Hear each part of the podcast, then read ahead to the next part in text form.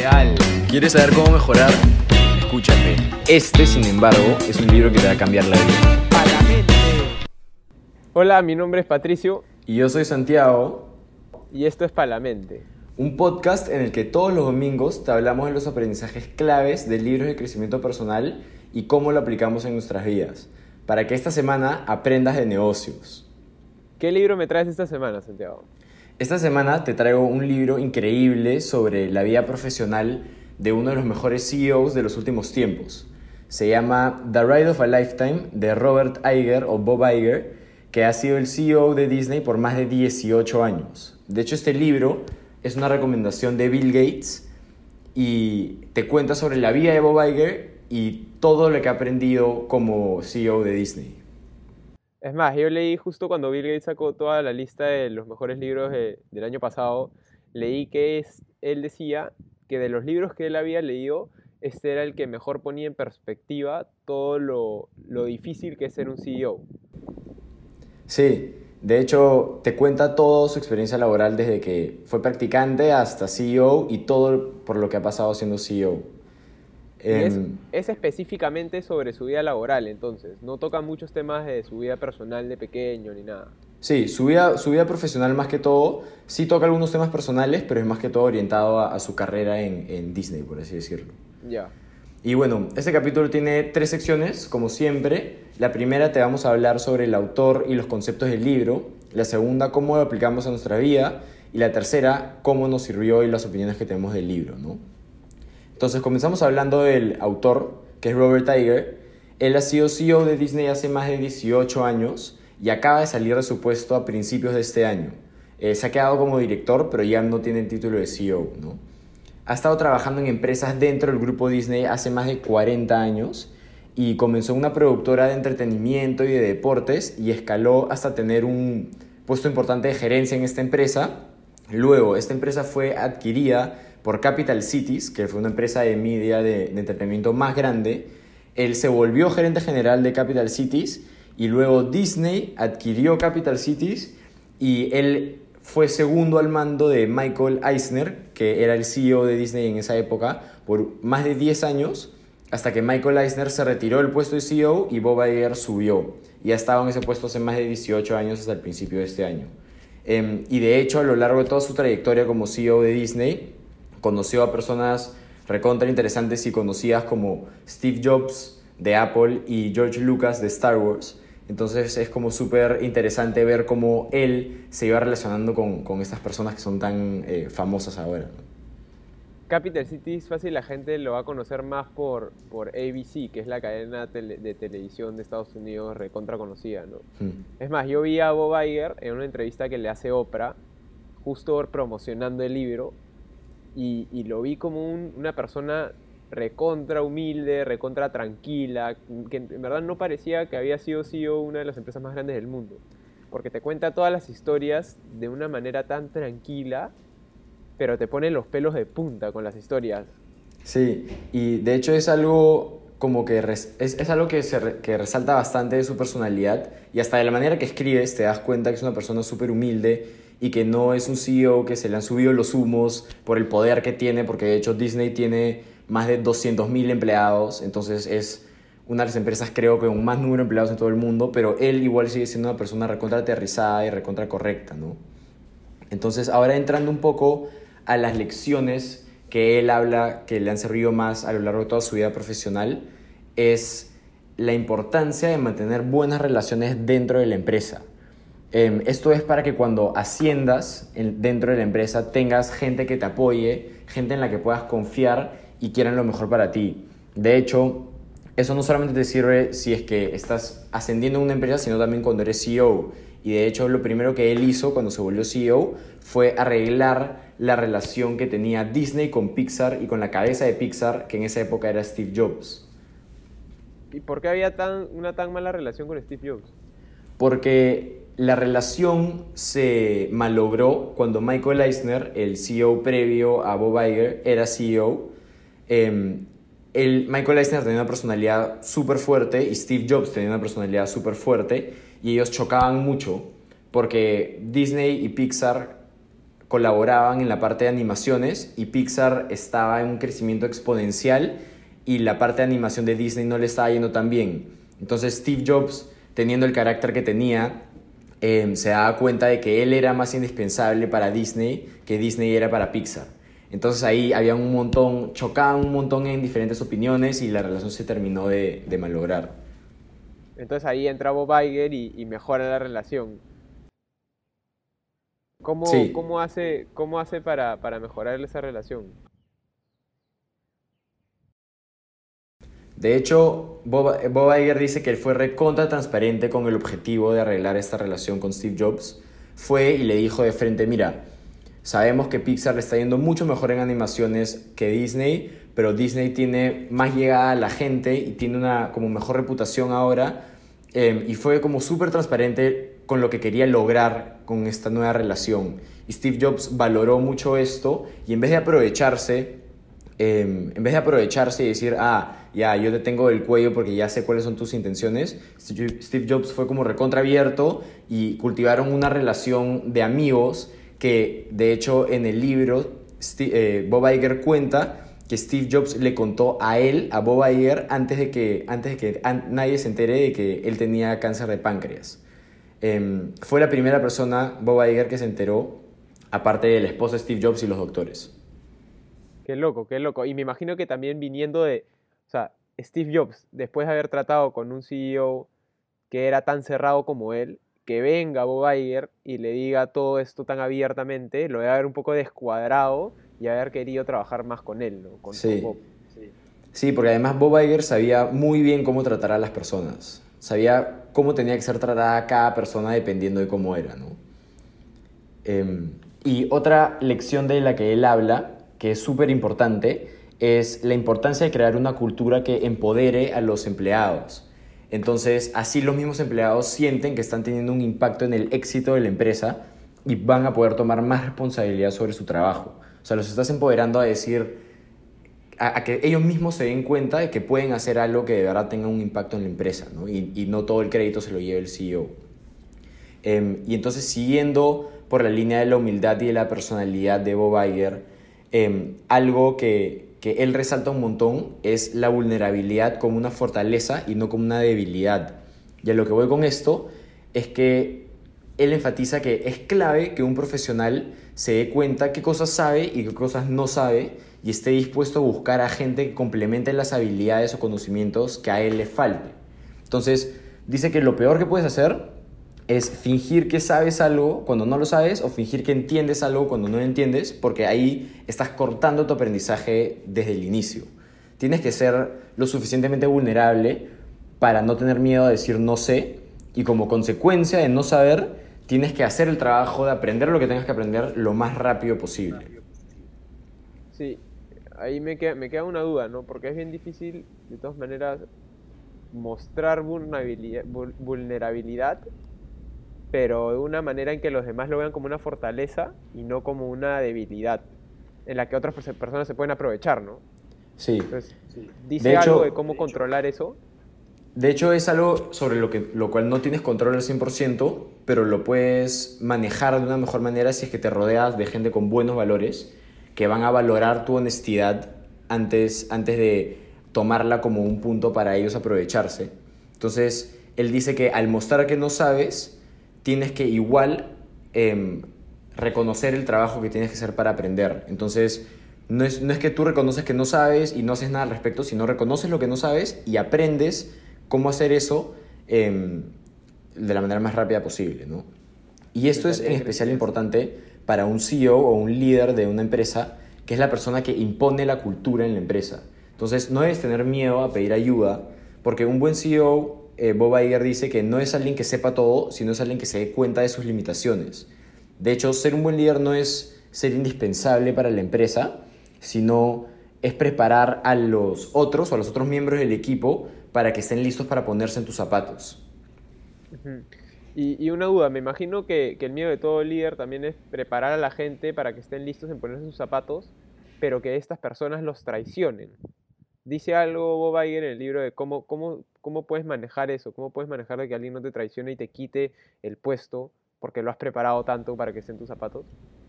Bob Iger enfatiza un montón en la calidad de gente con la que te rodeas.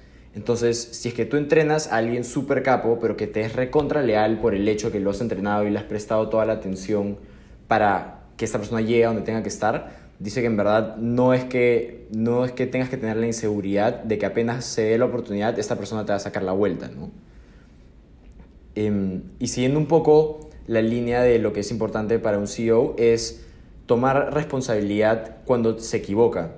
Entonces tiene que reconocer cuando ha hecho un error y decir, pucha, sí, me he equivocado, pero voy a hacer esto para arreglarlo. O sea, aceptar el error, pero siempre tener un plan después de cómo vas a arreglar este error, ¿no?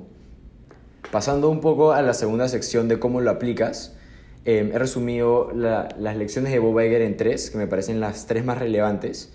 Em, la primera es la atención a los detalles siendo decente con las personas. Y a lo que voy con esto es que busques la atención a los detalles y busques eh, hacer las cosas de la mejor manera posible sin conformarte por la mediocridad, pero al mismo tiempo tratando a las personas con respeto y siendo empático. Porque em, entender que las personas se equivocan y este es un proceso de su aprendizaje es, es importante porque no les estás diciendo que está mal equivocarse, sino ellos mismos tienen que reconocer que equivocarse los va a ayudar a ser mejores profesionales, pero esto no significa que tú como CEO o como líder o como profesional tengas que bajar tus expectativas o mandar un mensaje que los errores no importa. Le tienes que dar, sí, segundas oportunidades a las personas que hagan errores honestos, pero tienes que también mandarles el mensaje de que tienen que apuntar a llegar a ser la, la, mejor versión que ellos puedan. Sí, no, sí, sí, sí. Pero para eso, de todas maneras, tienes que crear una cultura en lo que los empleados estén un poco cómodos diciendo sus errores, ¿no? Ponte, en el libro de cómo, cómo ganar amigos e influir sobre las personas, lo que él dice que, que un buen líder hace es que cuando una persona venga a decirte que ha cometido un error, no le grites, sino dile, pucha, yo en tus zapatos, con, cuando yo estaba en tu posición, cuando yo era analista, cuando yo era practicante, también cometí errores y me costó hacer tal, tal, tal y tal cosa. Pero ya, ya fue, ya pasó, hay que, hay que solucionarlo. Sí. Y, y de parte del, del, empleado, del subordinado, decirle el error y venir con un plan para enmendar ese error. No solamente decirle el error, lavarte las manos y ir. Sí, exacto. Y esa última parte me parece que es de las más importantes, ¿no? Reconocer tu error, pero al mismo tiempo tener un plan para corregirlo. Eh, y pasando al segundo punto de, de, las habilidades para un buen líder empresarial o un buen líder en general, es tener prioridades establecidas y comunicarlas de manera clara. Eh, es decirle a tu equipo, ahí es a donde queremos ir y así es como. Tienes que ser como consistente con el propósito y la cultura de la empresa para que las personas tengan como una constancia emocional y sepan hacia dónde tú estás apuntando, porque esa ser consistente en tus objetivos y en tu manera de ser es la base de la proactividad de las personas en tu equipo, porque les estás dando un porqué a los miembros de tu equipo, van a entender por qué están haciendo las cosas, a qué están apuntando y van a poder dar más de sí, ¿no? Porque si saben a dónde están llegando y tú le dices, ya, ¿me puedes hacer esta tarea? Ellos al saber qué se quiere lograr con esa tarea, van a poder dar más de ellos. Entonces, en vez de ser reactivos a las cosas que tú le des, van a ser proactivos y van a venir con mejores soluciones. De hecho, algo que dice Bob Iger es que tienes que asignar a gente a los roles que requieren más de ellos de lo que ellos creen que tienen. Entonces los estás empujando a salir de su zona de confort, a aprender más y a llegar a ser el mejor profesional que puedan. Y eso solamente se va a llegar si es que tú eres transparente con los objetivos que tiene el trabajo o, el proyecto en el que están trabajando, ¿no? ¿Y sí. cómo crees que el trabajo remoto puede haber afectado un poco a, a, la comunicación de estas prioridades y objetivos de la empresa o hasta la cultura de la empresa, ¿no? La cultura de la empresa ya no es la cultura de la oficina, sino es la cultura de cada uno que tiene su casa. Sí, y yo creo que esto es un tema como bien difícil de manejar porque mm, al no estar en, la, en el mismo ambiente de oficina, la cultura está como separada en la casa de cada uno pero lo que me parece clave es la comunicación, en especial en épocas tan inciertas como las del COVID. Entonces, al establecer un canal de comunicación constantemente, los líderes de los equipos o de las empresas tienen que comunicarles constantemente cuáles eh, los nuevos objetivos o sea, a dónde quieren ir, porque Yo pienso que todas las empresas están pivoteando y cambiando un montón hacia dónde quieren ir y adaptándose a esta nueva coyuntura. Entonces el hecho de tener esta comunicación constante va a hacer que los empleados no se sientan olvidados y sientan que ellos pueden hasta ayudar y aportar con nuevas ideas para la futura estrategia de la empresa. ¿no? Pasando al tercer punto que dice Bob Iger es ser ambicioso y siempre estar preparado para aprovechar oportunidades. Em, él de hecho cita la famosa frase de Peter Drucker que es innovate or die o innova o muere en español y a lo que se refiere con esto es que no le tengas miedo a lo nuevo. Em, en especial en, una coyuntura como esta, donde la transformación digital es una necesidad de las empresas más que una opción, es importante sentirse cómodo con el fracaso, pero no con el fracaso por, el por la falta de esfuerzo. ¿no? Em, y si quieres innovar, es súper importante que la cultura de tu empresa dé permiso a fallar, que la gente no tenga miedo de cometer errores. Sí, creo que, mira, este punto es el que es más transparente con la gente hasta que no trabaja en la empresa porque es el que más nosotros podemos ver, como el caso de, de, la San Antonio, que se transformó, innovó rápido, o sea, adaptó a la coyuntura para volverse un mini market. Hmm. O el caso de Casandina, que ahora alquila los cuartos. Sí, y de hecho eso es un buen ejemplo porque ellos, como no están jugando a lo futuro, no, no están jugando a lo seguro, perdón, y están invirtiendo como en proyectos grandes, se están poniendo disponibles para estas futuras oportunidades y en verdad han aprovechado súper bien esta nueva coyuntura, nos han adaptado bien. Em, y algo importante que dice Robert Tiger es que tú como profesional tienes que balancear la oportunidad versus la ambición. Y a lo que se refiere con esto es que tú siempre tienes que estar apuntando a, a hacer la mejor versión que tú puedas, a tener objetivos ambiciosos, pero no puedes descuidar tus responsabilidades de hoy en día por tu ambición futura. Entonces, porque si descuidas tus responsabilidades actuales y las dejas de lado por siempre estar pensando a dónde quieres llegar, es muy probable que no las hagas 100% bien y el hecho de no hacerlas tan bien te va a cerrar las futuras oportunidades a donde tú quieres llegar. Entonces tienes que como saber balancear eso súper bien para llegar a ser la mejor versión que tú quieras, que tú puedas. Em, y pasando a la última sección, que es cómo nos sirvió y las opiniones de este libro. A mí me parece que este es un libro buenísimo porque se aplica para cualquier profesional sin importar su cargo dentro de una empresa. Porque, como les conté, Bob Iger te cuenta desde que fue practicante en la primera empresa de entretenimiento hasta sus 18 años como CEO de Disney y te va contando cómo aborda problemas de diferentes maneras dependiendo de su puesto laboral y dependiendo de su propia experiencia de vida, ¿no? Es más, hay una historia en el libro, y, la, y la conozco no por haber leído el libro, sino por haber escuchado la entrevista de Oprah, de que él está en China, si no me equivoco, y e, es, la primera página del libro, así que no estoy malogrando nada. Y hay un accidente en Disney, creo que a un niño se lo come un, cocodrilo, puede ser. Sí. Y es como gestiona todo este problema, siendo CEO de la empresa. Y de hecho, esa ese comienzo del libro a mí me pareció recontra impactante porque ellos estaban inaugurando el Disney en Shanghai y este accidente del niño pasó en Disney en Florida. Y con, tomando en cuenta todo el cambio de hora y, todo lo que estaba pasando, Bob Iger igual se tomó el tiempo de llamar personalmente a esa familia asegurarles de, primero, a, a decirles sus condolencias, y segundo, asegurarle de que eso nunca más iba a volver a pasar y de hecho algo que hicieron en tiempo récord fue ponerle unas vallas o unas sogas, unas pitas de seguridad alrededor de todos los pantanos que estén cerca a todos los hoteles de Disney alrededor de, Florida y dice que en un día pudieron poner el mismo largo de, de, cita, de cinta que toda la isla de Manhattan. Entonces, así te das cuenta la rapidez con la que Bob Iger actuaba y la confianza en la que su propia gente tenía para actuar de esa manera tan rápido. Todos estaban alineados al objetivo que Bob Iger quería este, comunicar y era por el hecho de que era tan transparente con lo que quería hacer. ¿no? Y bueno, eh, muchas gracias por escuchar. Espero que este episodio les haya gustado tanto como a nosotros. Eh, acuérdense que nos pueden encontrar en Spotify, en Instagram y en YouTube y en Facebook. Así que encuéntrenos en cualquiera de esas plataformas em, y ya nos vemos el siguiente domingo para el siguiente capítulo. Chao. Nos vemos, gente. Este libro es ideal. ¿Quieres saber cómo mejorar? Escúchate. Este, sin embargo, es un libro que te va a cambiar la vida.